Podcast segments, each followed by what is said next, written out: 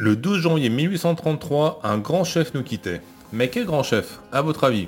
Un grand chef politique, un grand chef militaire, un grand chef religieux?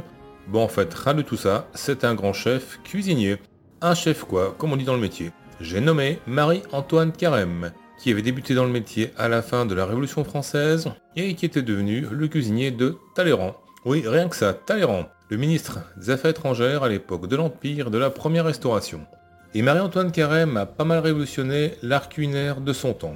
En développant des recettes variées et plus légères qu'avant, il peut être considéré comme le fondateur de la haute gastronomie.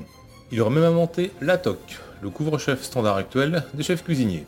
Carême est mort à 49 ans, a priori peut-être des suites d'infections dentaires. En clair, des caries pour avoir fait trop de pâtisserie et donc consommer trop de sucre. Et oui, à l'époque, haute gastronomie ne voulait pas forcément dire recette santé, fitness et diététique.